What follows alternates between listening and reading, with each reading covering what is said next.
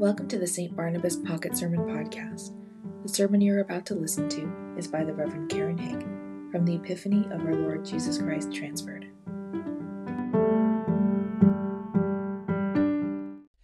The Holy Gospel of our Lord Jesus Christ according to Matthew. In the time of King Herod, after Jesus was born in Bethlehem of Judea, wise men from the east came to Jerusalem asking, Where is the child who has been born King of the Jews? For we observed his star at its rising and have come to pay him homage. When King Herod heard this, he was frightened, and all Jerusalem with him. Calling together all the chief priests and scribes of the people, he inquired of them where the Messiah was to be born. They told him, In Bethlehem of Judea, for so it has been written by the prophet, And you, Bethlehem, in the land of Judah, are by no means least among the rulers of Judah. For from you shall come a ruler who is to shepherd my people Israel. Then Herod secretly called for the wise men and learned from them the exact time when the star had appeared. Then he sent them to Bethlehem, saying, Go and search diligently for the child, and when you have found him, bring me word, so that I may also go and pay him homage. When they had heard the king, they set out, and there ahead of them, went the star that they had seen at its rising until it stopped over the place where the child was. When they saw that the star had stopped, they were overwhelmed with joy. On entering the house, they saw the child with Mary, his mother, and they knelt down and paid him homage. Then, opening their treasure chests, they offered him gifts of gold frankincense, and myrrh. And, having been warned in a dream not to return to Herod, they left for their own country by another road. The Gospel of the Lord. Praise to you, Lord Christ. In the name of the living God, Father, Son, and Holy Spirit. Amen. Happy New Year and Epiphany blessings on all of you. Our church New Year actually began on the first Sunday of Advent as we began to watch and wait for the coming Christ child. And while we're still in the season of Christmas, today we'll celebrate the Feast of the Epiphany, which actually falls on January 6th. In the early church, Epiphany was one of the three primary feasts, along with Easter and Pentecost. Yes, that's right. Epiphany, Easter, and Pentecost, not Christmas. Epiphany in the early church was focused on the manifestation, the revelation of Jesus as God's Son, the Beloved. We'll get to that next week when we celebrate Jesus' baptism. But today, we celebrate Epiphany as the day the three wise ones were thought to finally reach the Christ child. And we celebrate the season of Epiphany as a season of revelation, the season that reveals the Christ light coming into the world. Arise, shine, for your light has come. Those were heady words for Isaiah's listeners. Those listeners were people who had just returned to Jerusalem from Babylon, where they had been exiled for over 50 years. Jerusalem was in ruins, the people were in conflict, and there was great discord around rebuilding the temple.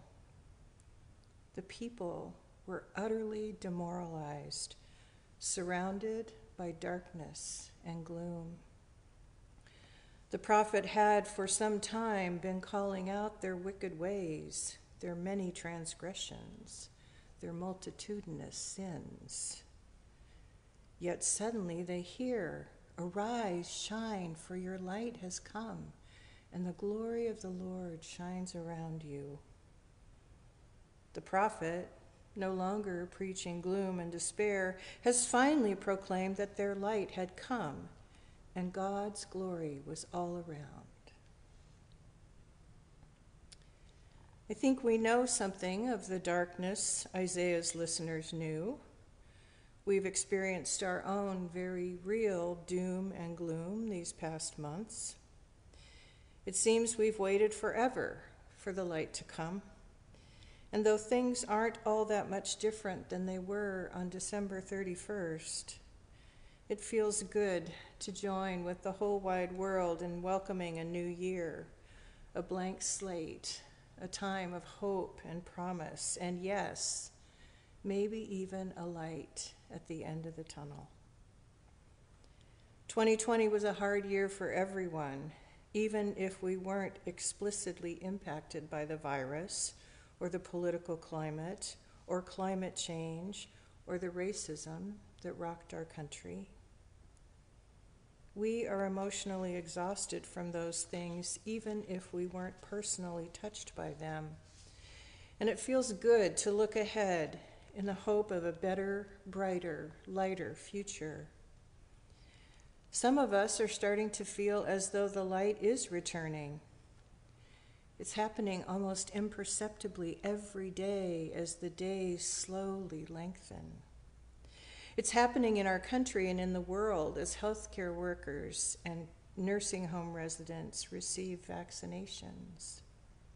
It's happening in our public discourse with the leaders who promise to set aside division and acrimony. God is redeeming our time in the darkness.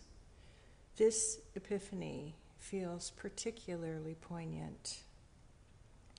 The revelation of Jesus Christ as the true light of the world is something we need to hold foremost in mind and heart. Arise, shine, for your light has come. God promises redemption, and we must take our part in that redeeming.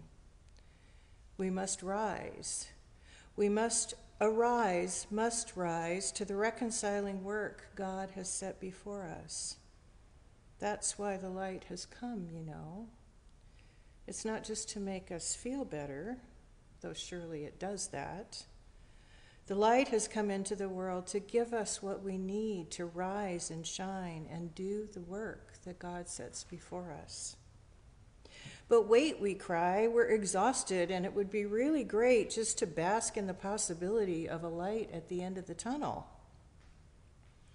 And we can do that. We just need to remember that the light that dispels all darkness comes so that we can reflect that light for the life of the world. God's glory God's presence has come not just to God's people Israel, but to all nations. This is the light that brings new life and salvation for all people, even people like those sorcerers from the East. That's what they were, you know. We call them kings because in our crèches and in the paintings, they're almost always wearing crowns. We say they were kings who came to worship the newborn king. But they were much more likely sorcerers, occult practitioners, astrologists, stargazers. They weren't Jews searching for the long awaited Messiah. They were foreigners, unbelievers. But even they couldn't resist the pull of the great love that had been born in Bethlehem. They got as far as Jerusalem before the stars stalled and they couldn't tell where to go. But as long as they were looking for a newborn king, they decided to consult the old king. Surely he would know where the new king was. King Herod seemed surprised when the three strangers from far off foreign lands came asking about directions to the palace of the new king. The three strangers had seen the new king's star, a star such as no one had ever seen. True, these three foreigners were stargazers, so they would certainly have been paying attention. But everybody knew stars were symbols of kings, and that every new king was heralded by his own special star. And because this star was unlike any other, it was surprising that Herod hadn't noticed. But he hadn't. So, in order to keep up appearances, he had to be the smartest and most important person around. So he called all of his wise people together and asked them where this new king could be found. In Bethlehem, they told him. That's what the prophet had said. So, pretending to want to worship the newborn king himself, Herod sent the three foreigners along their way to do his reconnaissance work for him, telling them to come back with news of where the newborn king could be found. It was all a lie, of course. Herod was terrified of losing his power. Herod the Great, father of the man who would have Jesus crucified some 30 years later, made a plan to kill his rival king. Herod hadn't been waiting for the Messiah and hadn't any idea of the kingdom of God Jesus came to bring. Herod the Great just knew there was a rival king. And so he did what powerful people do when their power is threatened. He made a plan to kill the threat by killing the child, and to do that just as soon as the three foreigners came back with the child's location. But things didn't go Herod's way. The wise ones were warned in a dream to go home by a different way, and so they did.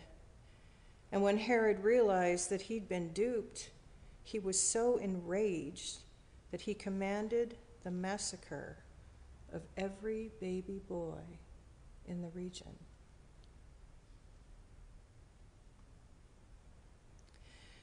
This, after the manger scene, part of the Christmas story, isn't a part that we like to tell. And still, it is a story that speaks to us of our own times. This very day, there are families who have, like Joseph and Mary, left their own countries, afraid for their lives. This very day, there are innocent children dying from starvation or disease or violence. This very day, we see leaders who are terrified of losing their power, grasping for anything, regardless of the consequences to the people they are called to serve, that will keep them in power. This very day, we see well intentioned people manipulated by ill intentioned people just as Herod manipulated those three foreigners who had the audacity to come to him looking for a new king. While we may be tempted to compare Herod the Great to individual politicians or leaders in our own time, that would make a poverty of this story. Yes, this is a story of powerful people going to great lengths to maintain their power, but it is so much more. This is the story of the power of an utterly vulnerable infant born in a cave, surrounded by farm animals, in a land not his own. A little baby boy who held the promise of light and salvation and justice and mercy and grace, who came to bring love and grace and justice and salvation for everyone, even Herod.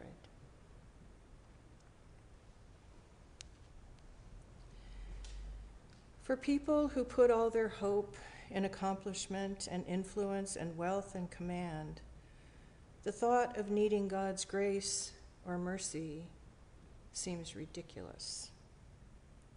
But it doesn't matter. What Herod was doing then and what the people we think are the bad guys are doing now has no impact on the truth that the light has come into the world to dispel the darkness. Jesus came, Jesus comes, 2,000 years ago in Bethlehem, and today to us. And that is good news for people who could use a little light. Jesus comes offering mercy and tenderness and blessing and love to any one of us who opens her hands and her heart to receive them. Where do you get glimpses of that light? They're there everywhere, really, if we have eyes and hearts to see them. It will help to be gentle and tender and self compassionate and kind. We've all been working so hard, trying so hard, and it's time to turn our faces toward the light and bask in the glory of the God who forgives all of our failings and wants us to do the same. It's time to remember the vulnerability of the baby laid in a manger and the grown man who hung on a cross, and to shine a light on our tenderness and vulnerability too. We're not promised an easy life, we're promised a life of God with us. So hold tight to each other and to our God, and know the light is coming. The light is always coming. We seem, simply need to let it in. Songwriter Leonard Cohen says it best Ring the bells that still can ring. Forget your perfect offering. There's a crack, a crack in everything. And that's how the light gets in. All the things we think we can't do, all the things we think we can't get right, all the things we miss and hope for and pray for. All our heart's desires are the places we crack open. And those are the places where the light gets in. So be gentle and kind with yourselves and with the ones you meet along the way. And know that the light of the world is with you and in you and shining brilliantly through you. No need to be perfect. No need to get it all right. God is here, lighting up the whole wide world. Amen.